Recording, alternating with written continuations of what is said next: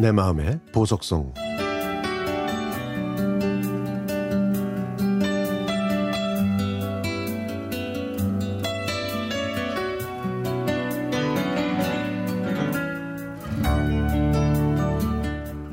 새벽 5시 언니의 전화벨 소리에 옆에서 자던 저도 잠에서 깼습니다. 병원에 계시던 할머니께서 돌아가셨다는 엄마의 전화였습니다. 방금 전까지 할머니 꿈을 꾸고 있었던 저는 가슴이 철렁할 수밖에 없었죠. 대학 생활과 직장 생활로 타 지역에서 자취하고 있던 언니와 저는 일어나서 마지막으로 할머니를 뵈러 갔습니다. 집안 형편 때문에 저는 중학교 2학년 때까지 할머니 할아버지와 살았고 부모님은 생업을 위해 그리고 오빠와 언니는 학업을 위해 도시에서 살았습니다. 할머니는 말 그대로 옛날 분이시라 교육을 제대로 못 받아서 문맹이셨고 일남 이녀의 막내딸인 저를 볼 때마다 아이고 제가 아들이었어야 했는데 에이구 하며 탐탁치 않아 하셨죠. 그리고 선생님이 되는 게 꿈이었던 저에게 에이 그 니까지 게 무슨 이란 말씀을 하셔서 사실 저는 할머니를 좋아하지 않았습니다. 돌아가시기 돌아가시기 며칠 전에 할머니를 뵈러 갔었는데요.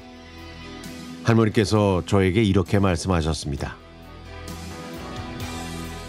애정아, 애정이는 1부터 100까지 다 셀 수 있지? 아우, 당연하죠. 할머니는 날 뭘로 보고. 아이고, 그래, 그래. 아이고, 우리 손녀들 정말 아주 똑똑해. 이게 할머니와 나눈 마지막 대화입니다. 그리고 며칠 후 할머니가 돌아가셨던 거죠. 저는 나중에 깨달았습니다. 할머니께서는 숫자를 100까지 셀 줄 모르셨다는 거를요. 얼마나 답답하셨을까요? 선생님이 꿈이라는 제가 할머니께 숫자와 한글을 알려드릴 걸. 그랬으면 여생을 조금 더 편히 보내실 수 있었을 텐데.